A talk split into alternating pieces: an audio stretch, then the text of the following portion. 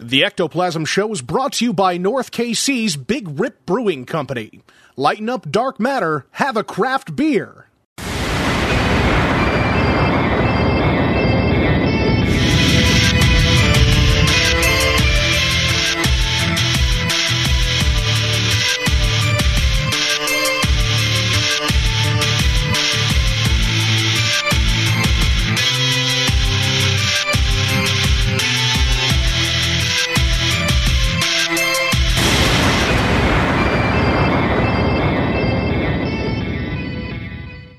What's up, everybody? Welcome to the Ectoplasm Show. My name is Josh Hurd, and joining me is my good pal, partner in crime, Mr. Jason Kupsik. What's cracking, sir? Oh, just having fun. Just having fun? Just having fun. Just having fun, like always. Yeah. All right. Yeah, I mean, getting busier and busier with ectoplasm show stuff, just Yeah. social media and other stuff online. Well, just, I got to tell you, I'm glad that you're doing that, and uh, not me, because I. Oh my god, I'm no good at it. I just don't. Uh, I just don't dig it. Oh, it's all right. yeah, yeah. We don't need to uh, have both of us online and just make the things that much bigger. I mean, Wouldn't that be a mess? oh my god. So what's new, man? Oh well. I mean, it's only been two days since we've talked, and I don't really Feels know like forever. New. Feels like forever. I um I did go I, I don't know if I mentioned it on the news episode. I did go over the weekend and check out a new venue for oh, it was possibly going to be a venue for the Kansas City Paranormal Conference, but it's too far out of town yeah. to be considered. I mean, it's technically in the extended metro, but anyways, it's too far to town. Um, It's too far. but anyways, we are going to use it. It's an old theater built in 1909, and we're going to use it for some other stuff. So I'm excited about that. That'll be fun. That'll be a good time, buddy. Oh my goodness. I do want to say to everybody listening on the podcast Yeah. that we are on Facebook live. We are on Facebook live streaming now, That's right. and Clint, our good buddy Clint, that's been listening to the show for quite a long time now, is uh he was asking about notificate getting notifications when we go live because on Twitch he would get a notification because he signed up for it. Oh yeah. Well, it you can go to there's a couple different options. So you can go to Facebook and go and like paranormalwarehouse.com's Facebook page because we actually we go live from there. And you can set up to have notifications sent to your phone when anybody goes live. Now other people go live, so you'll get notifications for other people going live on that page, but as well as us. Or you can go to our Facebook page, the Ectoplasm Show's Facebook page, and turn on notifications for all of our posts. And when we go live, when I share the feed on there, I'll be sharing it to the Facebook page, and you'll get a notification that we've gone live on that post. Or you can turn on the notifications for our Twitter, and when we go live, I'll share it on there, and you'll get a notification that we tweeted, and you can uh, click on it and find us. Or if you're extra nice to me, and you text the text line, and you have to be friends with me on Facebook for this to work. Yeah. I will send you a direct invite if you ask me to do that every time. That could be nice. You got to reach out to me though if you want to do that. I just did that for Clint this time, but he's got to request it if he wants to keep wants Yeah. it to keep happening. So, um, yeah. So go do that. It's because it's yeah, and we understand the the beauty of podcasting is that you can listen to it anytime. But if you're not doing anything, you could see our handsome faces. Oh yeah. Our handsome faces. Listen to that. Goodness. So what have you been up to? Oh Jesus. Jesus. You're always like moaning and groaning. Like every time I talk to you, it's like the end of the world shit. You know, I can't- It seems like it because you talk about everything in that tone of voice. I do kind of, don't I? But here's the, here's the problem. Okay, I can't speak about things that upset me. I, I can't do it. Like, so there's something going on right So everybody now. has to pay with uh, your mood. No, like, there's something going on ish. It's pretty much done now, I think. But there was something going on. Uh, it is pretty much over, and it was a big fucking shit show or whatever. And I, it was ridiculous. It was absolutely ridiculous. One day I may just like spill the beans and go off on a rant, but today is definitely not that day. So yeah. Okay. And I just like most of the things that I do, I can't fucking talk about. I can't talk about my job legally. I can't talk about my job, and I can't talk about this other thing that I was just talking about because I was I was told by my fucking lawyer not to. like, so I have to keep my damn mouth shut. It's so stupid. But whatever. I'm over it. I'm fine. I'm just tired. How about that? Fucking tired. Well, what do we gotta get? What do we gotta do to get you to Get all crazy. cheer up? I'm fine, man. I'm in a fairly decent mood. I've been in worse right. moods. That's for sure. I'm gonna do speech to text here, so you'll hear what I'm saying. Speech to text. Is that what you just said? Yeah, because people are saying that things are going slow in the Facebook feed, Four out of and five when I text, recommend the ectoplasm show. That was my bad. My finger slipped. things will speed up in a few minutes, and they won't be glitchy. That's great. Promise. Promise. It's science, bitches. Jeez. That's great. People listening to the podcast right now, they're not having a problem. They're not having a problem at all. They're like, what glitch? There's no glitch. Sounds phenomenal. It's not. It's not. It's not glitching. We sound great, but sound the video, Oh, the yeah, video has problems Video's when we suck. start out on there. Anyways, so what are we talking about tonight? Talking about triangles. Ooh, Right. like cute ones. Acute and obtuse angles. Yeah. Well, we're uh, we're talking. Everybody, I mean, the Bermuda Triangle and things like that. They this it's been done. We, you know what I'm saying? Like everybody knows about the Bermuda Triangle. Everybody's heard the stories and things of that nature. So, you know, our good buddy over here, uh, Dr. Kupsik, he decided that he wanted to he wanted to take it in a new direction. And I'll, I'll let you We kind of take did it get there. a we did get a message from sleep that I need to verify, not verify, but clarify Yeah. what kind of doctor I really am. I ah, I gotta go with proctologist, man. Like, No, no, no, no, no. You're the one obsessed with that kind of stuff. hey, whatever. I think that I think not, uh, I'm a doctor of mystery. I'll go with that. It's not about the butthole pleasures. Sorry, it's not. It is for you, apparently. no, I just Uh. invited you to watch the feed. Oops. Hey, thanks, buddy. Yeah, no problem. How do you invite me? Like on Facebook? yeah.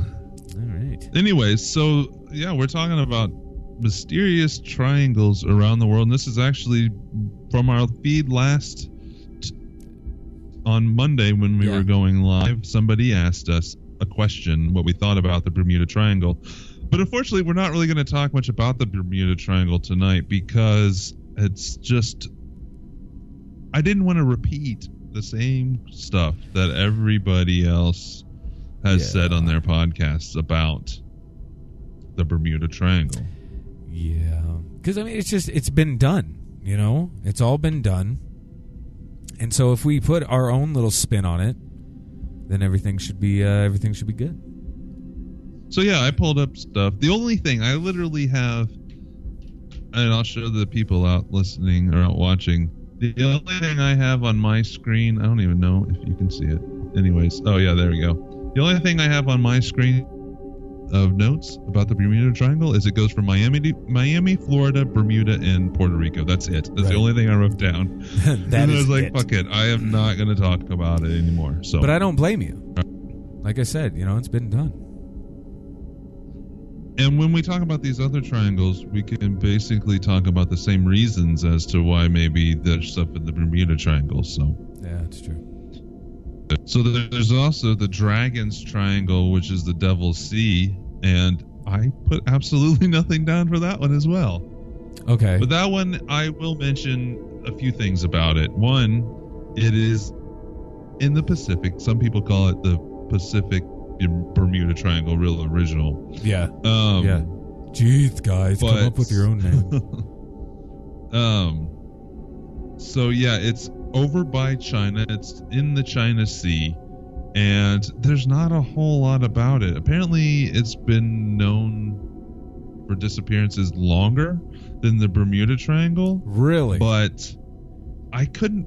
I I spent a whole five minutes looking, and I couldn't find any detailed disappearances, and it's probably because they're just maybe not reported, but in other languages that just wasn't readily available online. It does have a reputation in the region, though. it's interesting.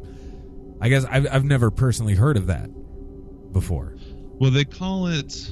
Oh God, I don't have it written down in front of me. They call them a vortex vex or vix or Okay. something. There's supposed to be twelve of them in a pattern around the planet, and the Bermuda Triangle and the Devil's Sea is That's would in the pattern. They are part of them, and the other ones.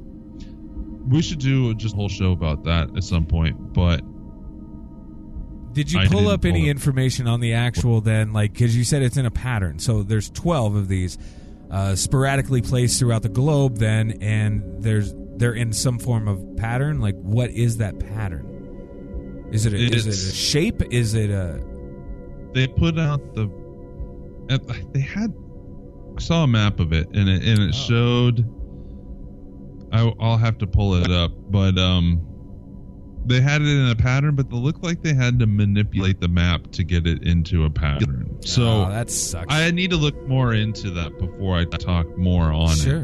it so I mean, that could be really freaking fascinating if it were. Uh, I don't know if it if Well, it yeah, looked like something. I, I guess I brought it up and then I don't have any info about it at the moment Hey, but whatever. I do that shit all the time. Are you kidding me? So yeah, I got those two, and then I actually started going down a hole on a few of these other things, nice. like nice. the Michigan Triangle. Have you ever heard of the Michigan Triangle? No, Have you ever been to Michigan? I've been there twice. Have you been to Wisconsin? Because that's it's Yeah. it's actually over Lake Michigan. So I've been if you're Wisconsin. in the states, you have to. You wouldn't necessarily be in it. You'd have to be in the lake. oh, okay.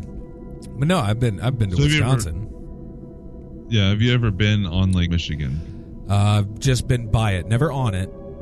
Uh, just by it. So it goes from Man Manitowoc, Wisconsin, across to Ludington, Michigan, and then down south to Benton Harbor, Okay. Michigan. And it's got a few disappearances. Basically, what I pulled up on most things is disappearances. Yeah. Well, uh, absolutely. uh, within most of the the triangles. Um, Well, I mean, that's So the I'll predominant. That's the predominant claim anyway. When it comes to this like type of phenomenon, is is disappearances. Well, yes, for the most part. Excuse me, but um, one of them that I'll be talking about doesn't have any disappearances, at least in the sense of predominant. Okay. But sorry, I had to cough there. Anyway, so the first known thing that was documented as disappearing in this triangle was the Thomas Hume, which is a a, uh ship, and this one actually, well, it's not necessarily a happy ending, but it does have it has been solved. Okay. speak. okay. So, the Thomas Hume was a schooner or schooner, Schooner. Yeah. Yeah, schooner. That was built in Manitowoc, Wisconsin in 1870. The ship was christened as H.C. Albrecht in honor of its first owner. Anyways, blah, blah, blah. Was renamed Thomas Hume in 1883 after the current owner's business partner. In addition to the new name, they retrofitted it to safely transport lumber from Muskegon to Chicago across the lake. Okay. Um, so they go into the, all the details about how they retrofitted the ship, but we don't really need to know about that. Yeah. Anyways, so it sailed from 1883 until 1891 successfully on those routes. Nice. On the 21st of May, the day before my birthday, or the day after Day my after birthday, your birthday. 1891, the Thomas Hume was last seen leaving Chicago for Muskegon after unloading a cargo of lumber. It was sailing alongside the Rouse Simmons and had a crew of seven. During the journey, a storm brewed on the lake, and the captain of the Rouse Simmons, assessing that it was too dangerous to continue the journey, decided to make a U turn. Whilst the Rouse Simmons made it safely back to Chicago, the Thomas Hume decided to continue the journey. It was never seen again. The Thomas Wow. Hume would continue sailing Lake Michigan. Oh, so I the copy Yeah. Anyway, so Yeah. It went into the storm and it was never seen again. They actually had search parties and they sent these companies out to try and find it, and nobody found a single scrap of debris or anything. Like the no shipwreck, nothing floating in the water. Okay. And I don't, I don't know why it didn't copy. Anyways, so I do remember this the conclusion to it. So in 2007 Okay. They found a ship in a deep area that would have been on the route and it's intact at It's the bottom of the intact. ocean so that's why they didn't find anything Wow. and they are 95% sure that it's a ship Holy hell. and they still don't they're they're hoping to figure out it's uh why it went down by combing through it but they haven't figured it out yet there's no s- huge signs of damage or anything like that i mean it could have been a wave just took it down but it it was intact for the most part sitting straight up on the bottom of the lake That's freaking nuts. But that they didn't find it until 2007, you said? 2007 so yeah That's amazing. Wow. Damn, man. That's pretty cool. Curtis Fricky says I've heard of the Phil Jackson Triangle. Does that mean anything to you? Yep. it's plenty. Yeah? What's up, Kurt? oh my goodness. Kurt It is doesn't a mean uh, anything to me. Kurt's a fellow uh, co-owner over there at Malvern Manor. I Gotta fix my shit. Why It's glitching. Anyways, It's still glitching. no, it's Oh. just on my uh, on my phone. Oh, I it's got you. not feeding right. I anyway, got you. so on to the next one. The Bella Ro- or the Rosa Bella. Rosabella. In 1921, this was 30 years after the other one we just talked about. Yeah. 11 people inside the ship who were all members of the Benton Harbor House of David disappeared, and their ship was found overturned and floating in Lake Michigan. Okay. While it appeared that the ship had been damaged in a collision, no other ship had reported an accident and no other remains had been found. Many found the incident particularly eerie because the Bella Rosa had been rebuilt after an earlier wreck in the 19th century, similar to the deadly one in 1921. So, still to this day, they don't know what happened. What they found the ship floating upside down. Yeah, which is odd anyway. Yeah, they figured it was going to sink. So it floated for a while and then it didn't. So they decided to tow it into harbor Yeah. to to you know fix it up not fix it up but to to reclaim the wood that it was built out of and there was no sign of any bodies or anything so they don't know what happened probably when they flipped over maybe they swam away i'm guessing Or tried But to, yeah. it's one of the ones you know that they say is weird Yeah, I would agree. It's definitely odd. I don't know, man. And that was just 30 So in years ni- 30 years after, correct? You said Yeah. that. Yeah, okay. I'm going to skip this one. We'll go back to it in a minute. In 1950, when the Northwest Airlines flight 2501 carrying 58 people crashed into Lake Michigan, the Michigan, the plane was never found. So they assume it crashed into the lake, but it was never found. But it was never. this yeah, DC-4 prop liner was a daily transcontinental flight that traveled from New York City to Seattle. On June 23, 1915, it disappeared along with 55 passengers and three crew members. This was the deadliest commercial airliner accident in American history at the time. Damn. Only only 18 miles north northwest of Benton Harbor, Michigan. The plane was flying 3,500 feet above the lake when it vanished.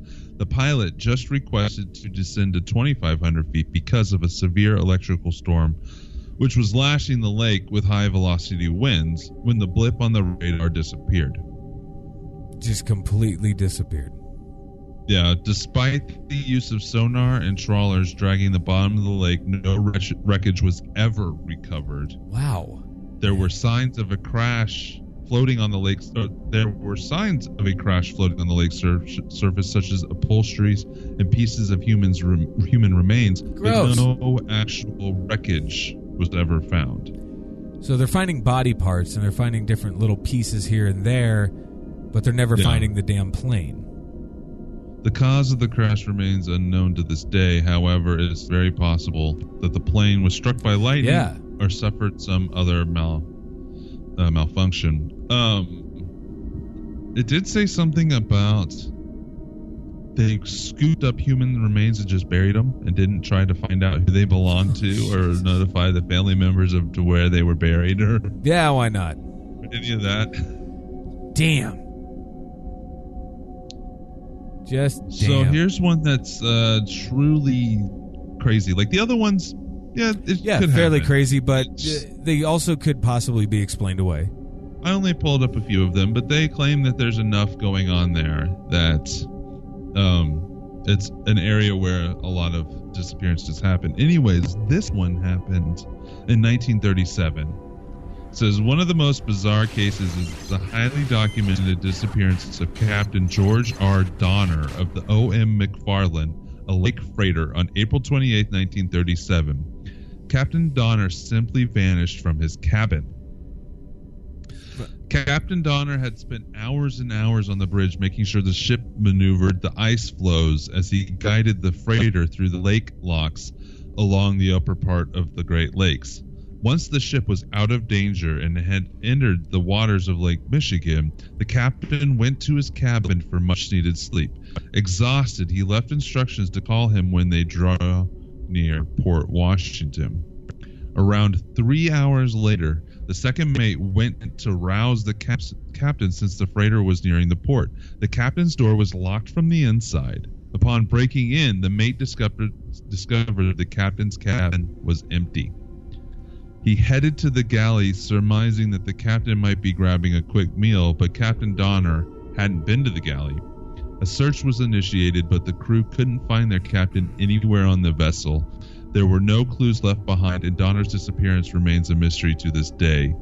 Wow. The O.M. McFarland was inside the Michigan Triangle at the time of Donner's disappearance. I wonder if that ship's still around, but yeah, he was witnessed going into his room. And sure, they maybe might have walked away, but the door was locked from the inside. From the inside. That's what's they went in there, and he was not in there. And they made it. I read there was a little bit more to this that I didn't say, but they made it sound like there wasn't a way out of the room in the sense that there wasn't like a porthole Right. or whatever. So There wasn't another yeah, he just out. disappeared. Damn, man. Nobody has any type of speculation whatsoever what could have possibly happened to this guy. Nope. Nothing. They're just and like, it's "We very well documented and was very well investigated Yeah. at the time. They're like, we ain't got shit. Poor guys. I don't know. It's it's crazy though. Like, how could a dude just up and disappear? Like, how could he just be gone? Aliens. Aliens. Look, I'm not saying it was aliens, but it was aliens. oh my god! So there's something else that's strange about the lake, and it's in the triangle, and it's not a disappearance, but I had never heard of this before, and I'm really surprised that I hadn't heard of it, even though it was discovered in 2007. sure. The discovery of 40 foot ring of rocks resting underneath Lake Michigan waters might be the cause of the disappearances. The rocks, well, the rocks display prehistoric carvings, but more importantly, these stone alignments are very similar to those of Stonehenge and other circles in Europe. What? In 2007, Northwestern Michigan College professor of underwater archaeology Mark Holley discovered the circle of stones that span 40 feet underneath the lake's surface. One of the stones that rests outside the circle has what appears to be the carving of a mastodon. This elephant like animal has been extinct for at least 10,000 years. The discovery was quite accidental since the team was hired to map old boat wrecks with sonar. They expected to find sunken vessels and found cars as well as a pier dating back to the pre-Civil War era. The discovery Wow. of the stone circle was a big surprise, and that's all I literally have been able to find on that. Wow. But they had a picture. They had a picture. That's freaking nuts. We need It's to get. A, can we get a hold of that Holly guy? Is there a way to do that? Yeah, I'll look into it. My uh, my I would- grandfather went to Northwestern. He's alma mater, so I may, Dude, may I would have it love. in there with the school. I would love to talk to that guy, just to see what the hell, and why this hasn't been. Yeah, we'll get on that. Well, why this hasn't been talked about more? I'm sure it's been mentioned, but it's Yeah, but I hard mean, it- to. It seems fairly You significant. can't, you can't see it. Yeah, it is very significant, I just think. but people can't like go see it. So Well, yeah, I mean, it's not gonna become like But I'm surprised we hadn't heard of it. That's my point. I'm like, this is the first I'm hearing about it. Now I'm a little pissed. No. but I mean, that that's pretty fucking noteworthy. That's what I'm going to say. That's insane. I think we need to find more on this if we can. Yeah, I wonder if any of our listeners have heard of this circle or live near Lake Michigan that might know That would be about awesome. this. I mean, I've be awesome. never been scuba diving before. I don't know if I would want to. Would you? Would you dive down there? I would totally dive down there. Huh. I would totally do it in a second. Well, maybe I'd have to do it, do it as well. So maybe we'll, well, maybe we'll figure that out. It'll be our first ectoplasm expedition. Ectoplasm on location. Yeah. I think it'd be, it could be fun. It might turn into one of those things where it's like uh, one of the moments where you're like, hold my beer and watch this. It might be one of those things. I don't know. We'll see. We'll see. Well, it's it's down. Like you, I mean, maybe you could free dive down there, but Fuck it. Who cares? that Like, I'll doesn't do mean whatever it like I see your face. That doesn't mean you dive naked. I'm sorry. I'm gonna belly flop before I go down there. You watch. oh my gosh.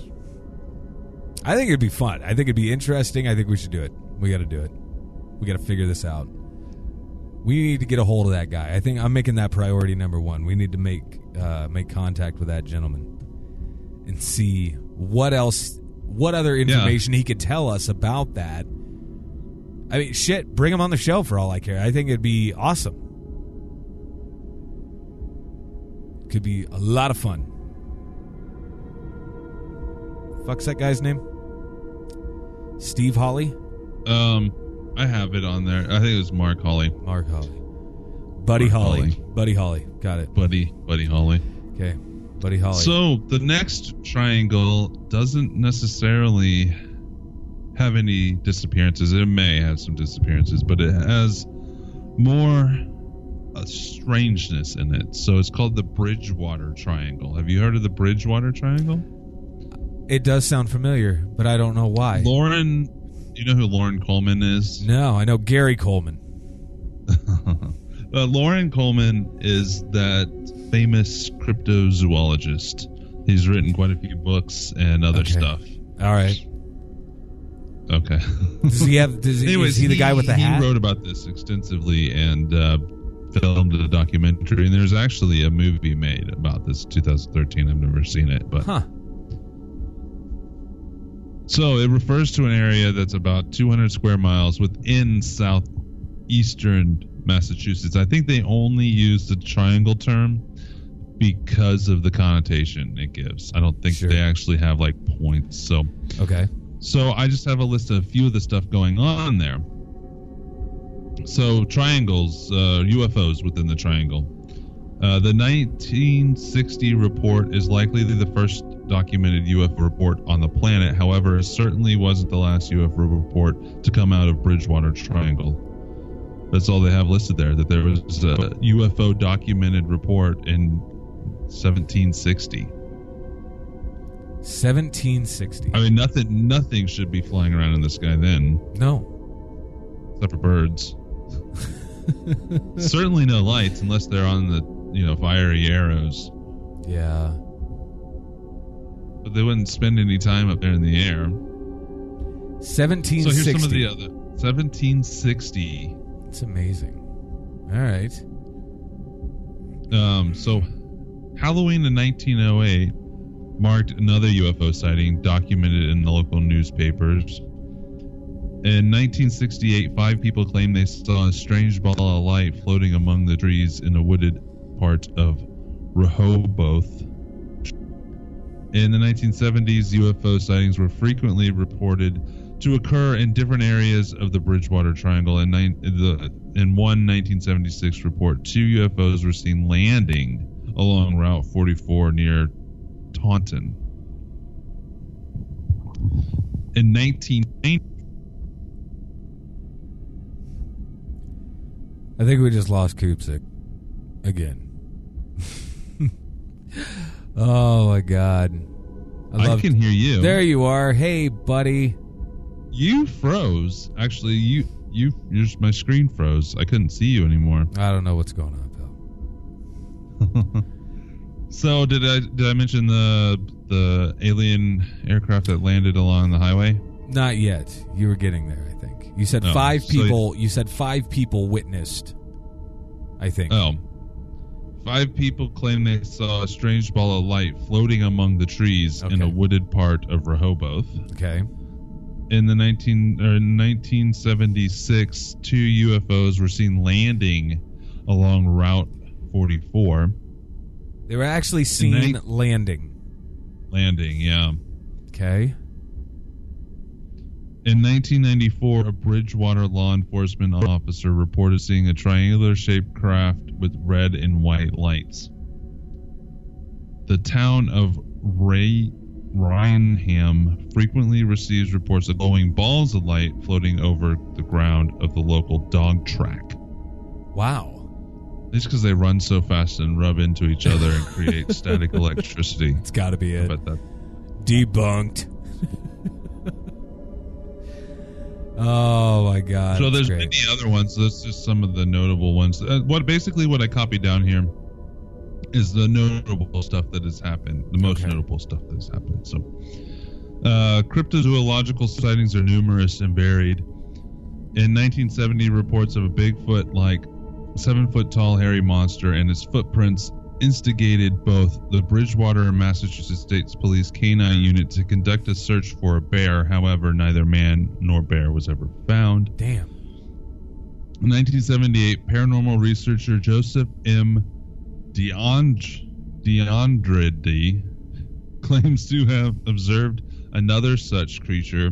It is slowly, as it slowly walked into the brush of the Hockomock Swamp, about 200 yards from his location. 200 yards is pretty far. That is kind of far. I mean, it's you can see, I can see pretty well that far, but it's still pretty far. He chronicled his sightings in the 1997 book "Passing Strange: Two True Tales of New England's Hauntings and Horrors." Huh. He says since 1971, several sightings of phenomenally large black birds with wingspans that stretch from 8 to 12 feet have been reported as well.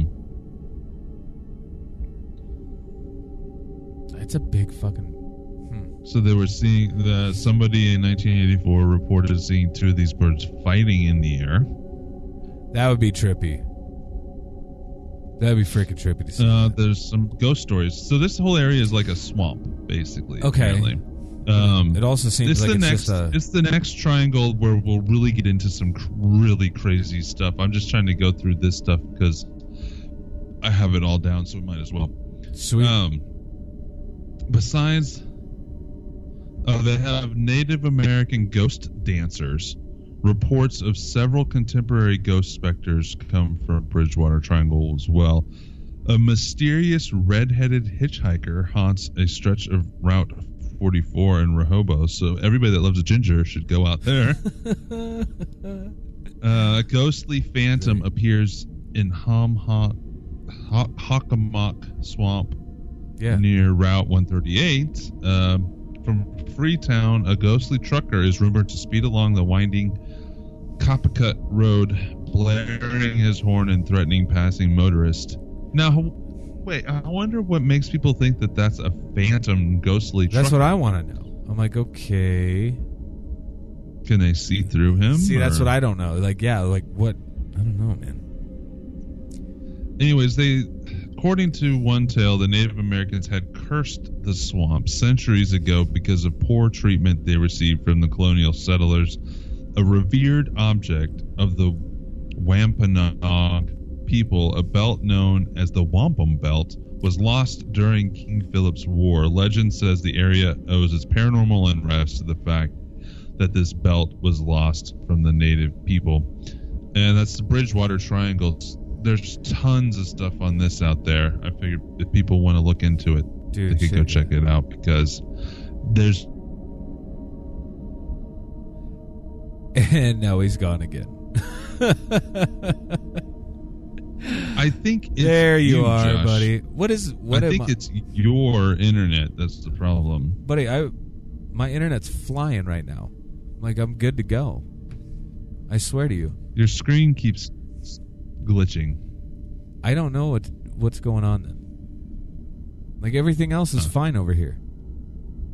Maybe it's this light I put in here because somebody complained they couldn't see me. I think that might be the up. problem. It's fucking it all up. It's just a light. Maybe it's because I'm not drinking alcohol tonight. what is the deal? God. I feel like I don't even you know you. I don't I feel like I don't even know you anymore. What are you drinking? I'm drinking Crystal Light. Cuz I'm a hard ass. Yeah, that's about right. Yeah, see? I'm drinking That's- V8. V8. I thought about putting a little bit of vodka in it, but Yeah. Is it the uh, is it the spicy V8? Spicy, yeah. That's the only kind I like I drink. see I'm back to knowing you again. I knew you would be a spicy V8 guy. I knew it. Yeah, it's, Ah. it's good for me. It's good. It's good. Anyway, good so the you. one that I got stuck on and why most of what we'll be talking about is this one is the Bennington Triangle. And I had Okay. never heard of this one before and I got stuck reading through a bunch of stuff on this, so that's why I was kind of rushed through the other stuff because Oh, okay. Mm, I'm just gonna call you out, Josh. You didn't bring anything. I didn't bring anything. No. I, told you I wasn't No. going to. It's okay. I just just felt like calling you out. yeah, no, you're fine. So this one, we're to be talking about this one for a while, and there's some crazy stuff in here. So let me just get started. The Bennington Triangle is centered on Glastonbury Mountain in Vermont. It's a it's a public area, a park, Yeah. and there's a trail that goes through it called the Long Trail. I, it may be, I don't know off the top of my head. It may be part of the um, Appalachian Trail system, but I Oh. don't know. So I know it's called the Long Trail, and this place has definitely has a um, strange sense with the locals, and uh, there used to be a town there apparently that disappeared. So. Uh, so we'll go. We'll go all the way back to the beginning. Native Americans used to refuse to venture into Glastonbury Mountain, fearing the land was cursed. They only used the, the land to bury their dead. Wow. There's also a baffling legend of some sort of enchanted stone somewhere on the mountains, which is said to open up and swallow a human being in seconds if it's stepped on. Yikes, dude. Have you ever heard anything like that before? No. It's amazing though. Like- huh. You don't want to go looking for that. No. No, that's Where one thing it- that you, you hope go? that's one thing that you hope you never find. Damn. Very nice. All right, so in 1867, there was an alleged wild man sighting Ooh. where a mysterious misanthropic specter would venture down from the woods, pull back his coat, and expose himself to unsuspecting women in Glastonbury, Could you imagine? He just like and then run back into the woods. But he looked weird, like he was a wild, like he was a like a Bigfoot almost. That's amazing. What? He's just like So- exposing himself. He's just like, look here. going all the way back to our Bigfoot Oh. episode, or not a Bigfoot episode, a news episode where we talked about Bigfoot's dick, they would know the answer to that.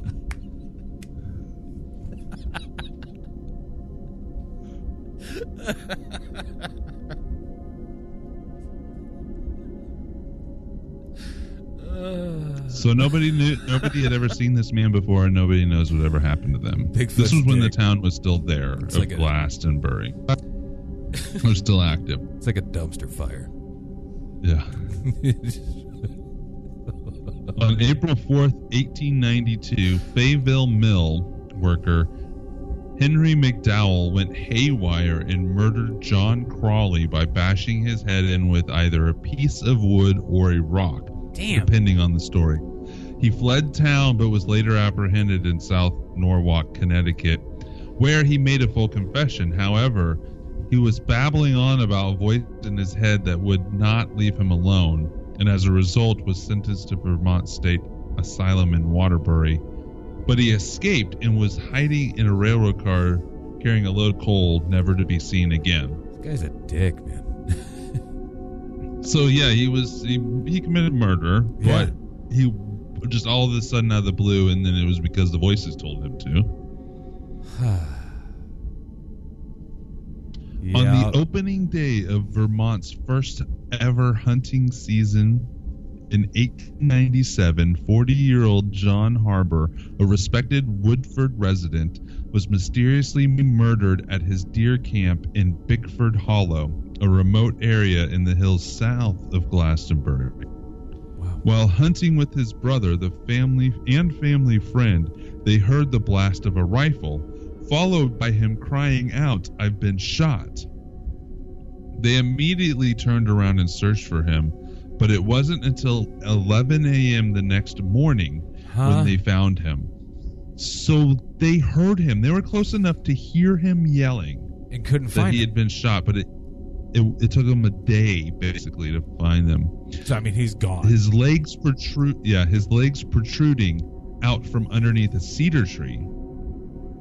However, something wasn't quite right. His loaded gun sat neatly beside him as if it was purposely put there. like he put it but down. something was wrong. Yeah. His body was a distance away from where he has been shot. They now or they now knew that John had been moved. But by what? Did he crawl there after being shot? Did he receive human help? By the, the shooter? There was no signs of him having walked or crawled to his final resting place. So they know where he was when he was hunting Yeah. and they know where he found his body, and there was no signs of him moving from one place to the other. I don't get it. It was almost like he was pulled. It sounded like it was he was pulled into the cedar tree, like something came out. I mean, that's kind of how it's but described he in the a gun, story. though, Yeah, but it was, shot him, but but they didn't pull him back. I don't know. That's weird. that's so messed up, man. It was close enough though that it would have been right near where he was actually shot. So I wonder why it took him so long to find him. I don't know. And what's the range on a gun back then? You know what I'm saying? like, I'm I'm honestly, I mean, I'm you. I know it's fiction, but it depends on the, the, those carbine repeaters that they Yeah. made during the Civil War. yeah. were very accurate and Okay. at decently long distances, and they had buffalo guns that would shoot Yeah, that's really true. far. Yeah, And so, I mean, there may definitely not be distance accuracy like they are now, but long enough to be a few hundred yards, I would guess. yeah. Jeez, oh man, that's such a freaking weird story. Well, like it, it only gets weirder. I like it. Uh, sometime in the early 19th century, this one, this story is a pretty cool story. So, Yeah. sometime in the early 19th century, a stagecoach full of passengers were making their way over the mountains near Glastonbury, near present-day Route 9 in Woodford. It was well past dark, and a violent rainstorm was washing out the road. The rain was coming down so hard, it soon forced the driver to slow down to a crawl as the thunder cracked the night sky. The things became so bad, or things became so bad that the driver eventually came to a complete stop in the dark and wet wilderness. As he hopped down from the perch with his lantern, a set or to get a good idea of the situation, he noted some noticed something peculiar illuminated by the lantern light. Okay. There were unfamiliar footprints in the mud just ahead of him. The rain hadn't washed them away yet, so they had to be fresh tracks, Yeah. the driver reckoned. This observation, or his observations, revealed that the tracks were widely spaced, suggesting that whatever had made them was tremendous in size. He noticed the horses were beginning to get spooked, but he just couldn't stop thinking about those tracks. Shit. What made them? He soon hollered back to the passengers and asked for their opinions. At this point, the horses were going wild, which was spooking the driver. That meant that something was skulking nearby, and it might just be what made those tracks. As the passengers began to step out, something dealt a savage blow to the side of the carriage. Now, this is really detailed because the person that's telling this is a writer. I got most of this stuff from a, someone who wrote a book about these things, so that's Okay. why it's got all these descriptive words in there. Anyways, now all the passengers scrambled out of the carriage, completely terrified. The blows kept coming until the whole thing tumbled over on its side. The quivering passengers and driver huddled together in the dark, the rain stinging their faces. Then the creature came into view, though it was almost impossible to see. Two large eyes could be made out staring at them. A vague detail described the brazen creature as roughly eight feet tall and hairy before it shambled back into the woods. Shortly after, whatever had attacked them had become dubbed the Bennington Monster for a while. Nice. So Bigfoot back in the early 19th century. Uh, I love it. So now we're going to get into some of the weird disappearances there. Okay. Well, this one's not a disappearance. This one's a weird story. Then there are disappearances. So on November 11, 1943, 37 year old Carl Herrick went hunting in the woods of West Townshend, Townshend, about 10 miles northeast of Glastonbury. At some point during the hunt, Herrick and his cousin Henry were separated. Henry eventually made it back to camp, but Carl didn't show up. As dusk began to fall and Carl hadn't arrived, Henry immediately contacted law enforcement just as the snow began to fall. The search for Carl lasted three days without finding a trace. Damn, man. But towards dusk on the third day, Henry stumbled upon Carl's body. He was lying on the ground in the woods, motionless, his loaded rifle found leaning against a tree 70 feet away. Henry po- reported finding huge bear tracks around Carl's body, but the official post mortem was baffling. Carl was reportedly squeezed to death. What? His lung was found to be punctured by his own ribs. What sort of bear squeezes a human to death? It would be an impossible act. I wonder if a bear stepping on him. Would That's what. I, okay, don't that's what I was just gonna ask. I'm like, could they just walk on him? But you would think that you would think that whoever was doing it would have known. Whoever was doing the autopsy would have known the difference. Yeah. Yeah, I mean, you'd think. What year was this? 1943. They knew quite a bit about anatomy back then. yeah, they did. even back then at least in that sense of um body you know ways people died um It's just weird, though. I just, they knew enough probably to tell Yeah. the difference I mean, jeez. so let's get into a few of the different Oh yeah, the disappearances in the area. So between 1945 and 1955 people disappeared uh, the first occurred on november 12th 1945 So almost when a, 74 Go ahead. yeah, almost a, a year and a day. two years Two Yeah. years. In a day. Go ahead.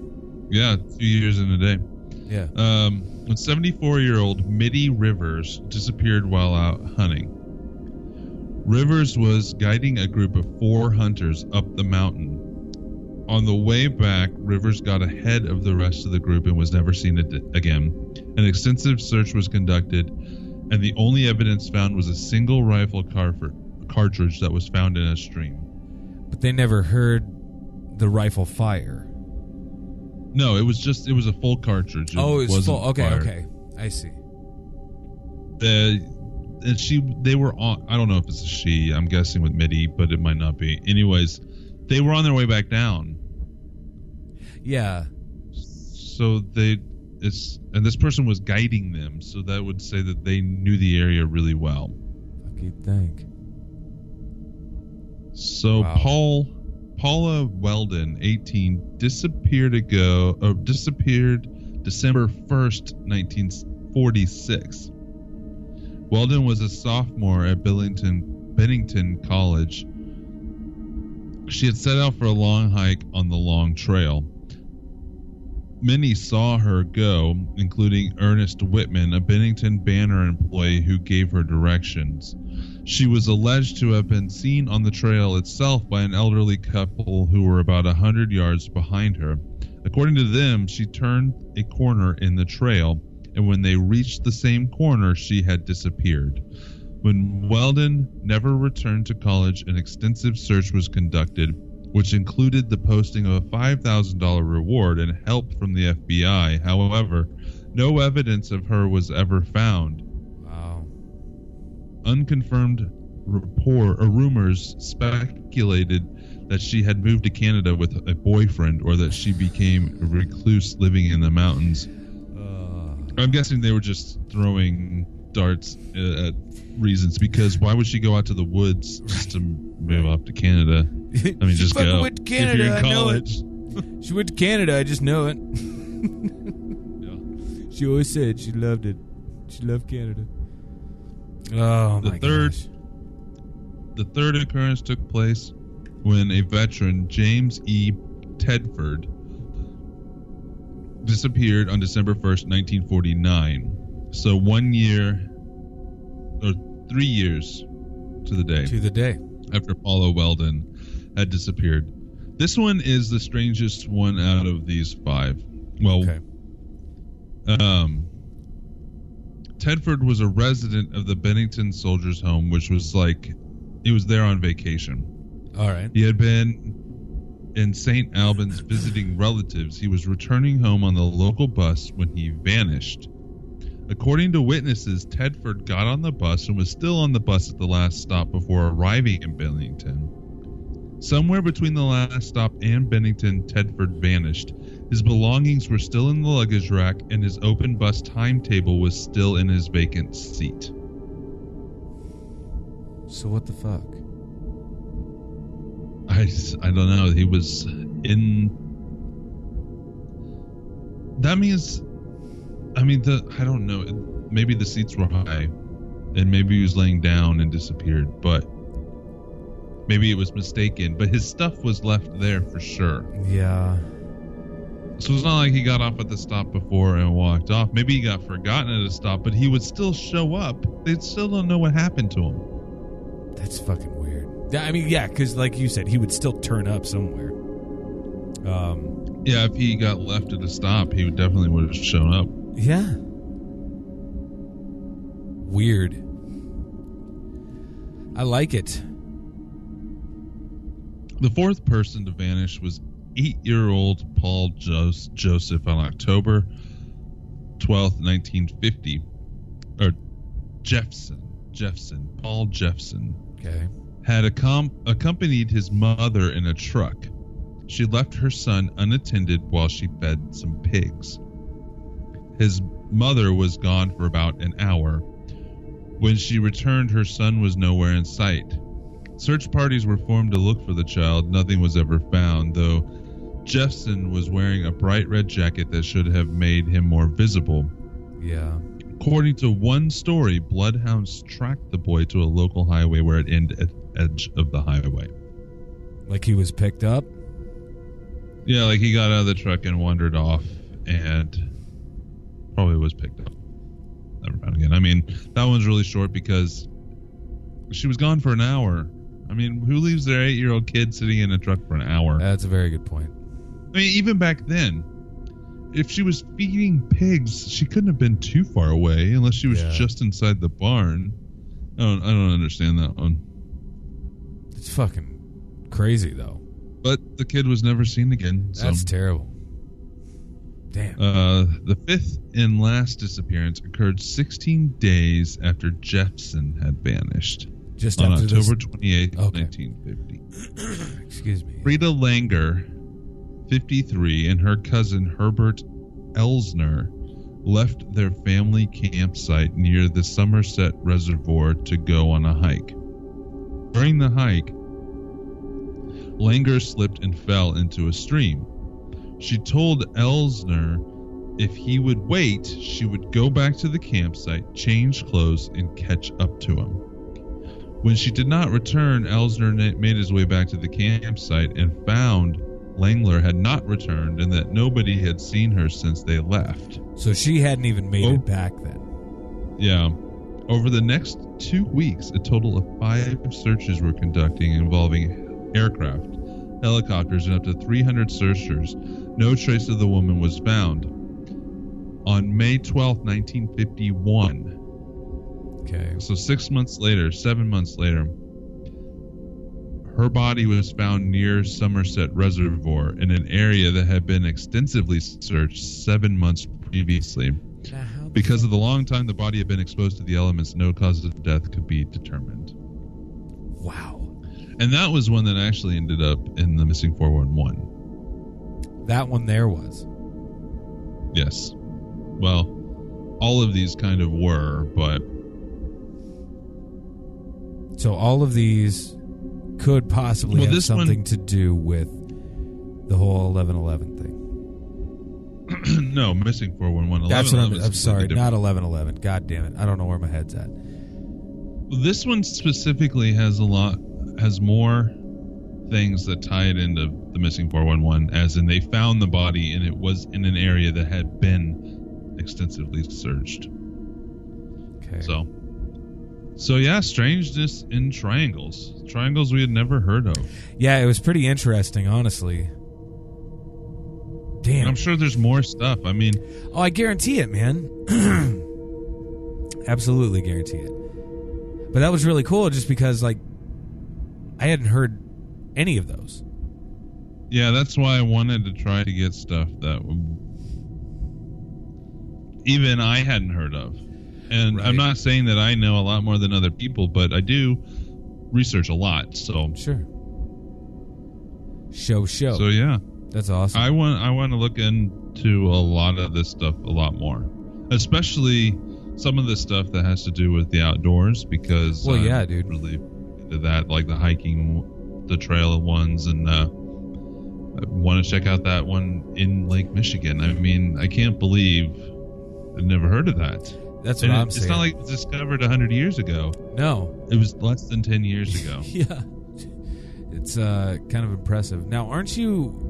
Well, you said one of your goals in life is to uh, hike that Appalachian Trail. Is that correct? Well, it well, it is. Well, it is now because I have a buddy that I hiked with when I was younger, and Yeah. we're gonna do it when we turn forty. Nice. we're gonna Nice. hike the. Appalachian Trail through hike the Appalachian Trail when we turn forty. That's a plan. Fuck, why not? From Georgia to Maine. I think it'd be a lot of fun.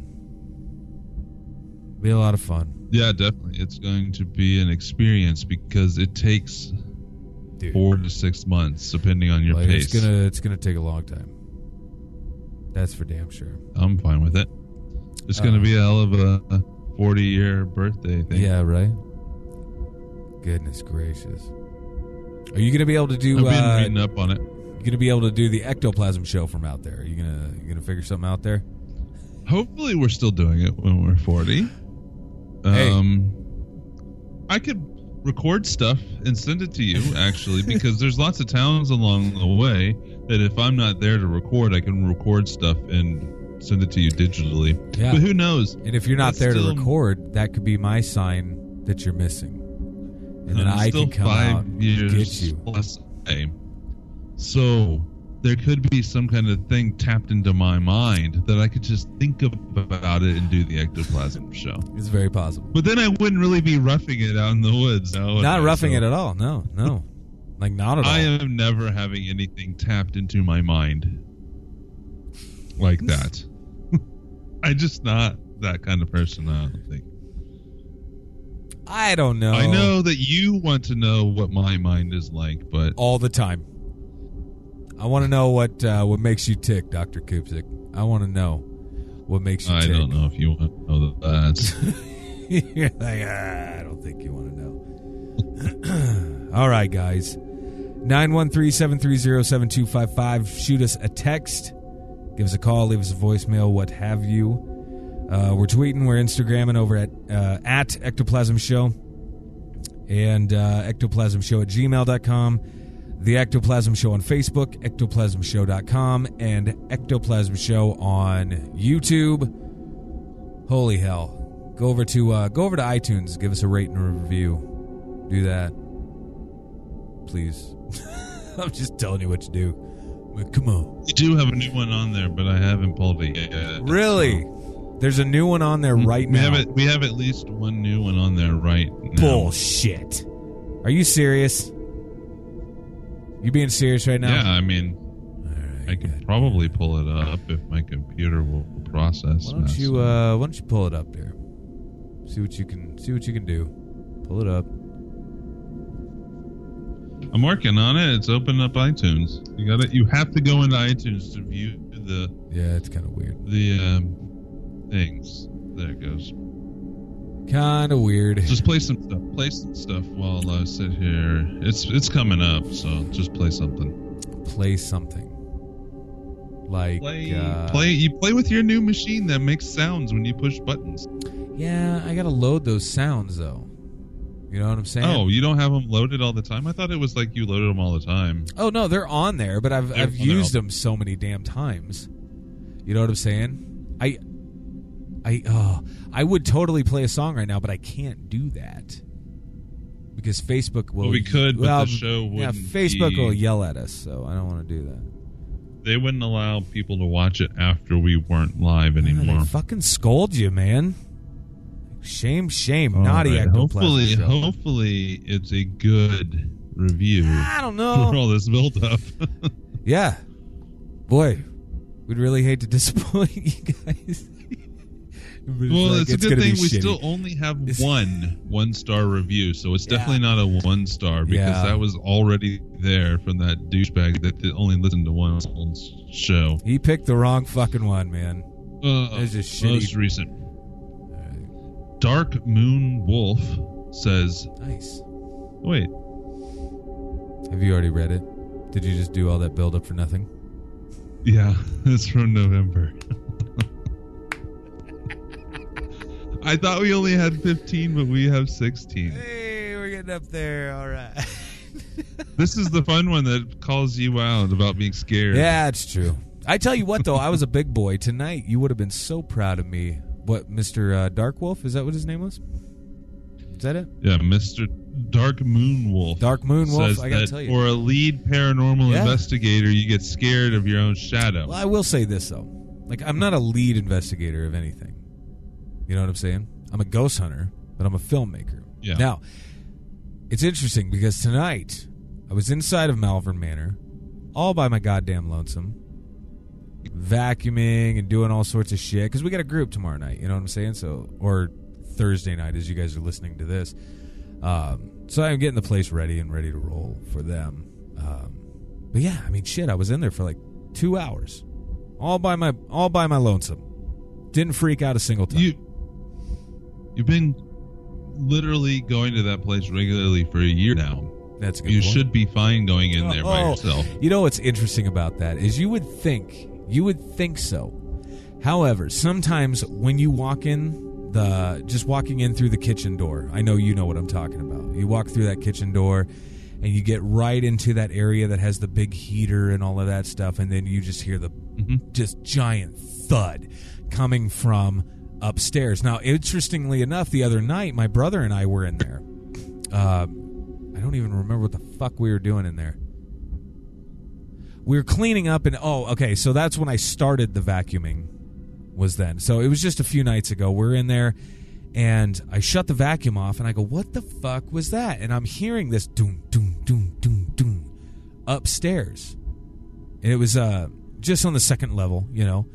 I'm like, "What the fuck is that?" And then I hear this. So it's picking up pace now. It's it sounded like running even more creepy than I've I don't know. This was like creep factor plus 20, okay? Because then very faintly, very very faintly, you start hearing um it was it was like humming or singing. Um, it was definitely a little girl's voice doing like this hum or this sing thing, but it almost sounded as if it was like a lullaby. It was fucking weird. And I was standing like on the steps, you know, trying to be quiet, walking up the steps, got about halfway up and just stopped as so I could listen, you know. But oh my god, man. It was freaking nuts. Absolutely nuts. Went on for maybe 30 seconds tops and then I obviously went back to vacuuming. It was nuts, man. You would have freaked. You would have loved it. Yeah? You would have loved it. Yeah. I need to come up before my birthday again. Yep. You're gonna have I to. really should come up for our 200th. The problem is, is we wouldn't be able to broadcast, but that doesn't mean we can't record our 200th we episode could record within it for sure. Malvern. Yes, we could. We could do that. We I will wouldn't be able to have this. any guests. Well, Yeah, I we can mean, have we could. physical guests. Yeah, exactly.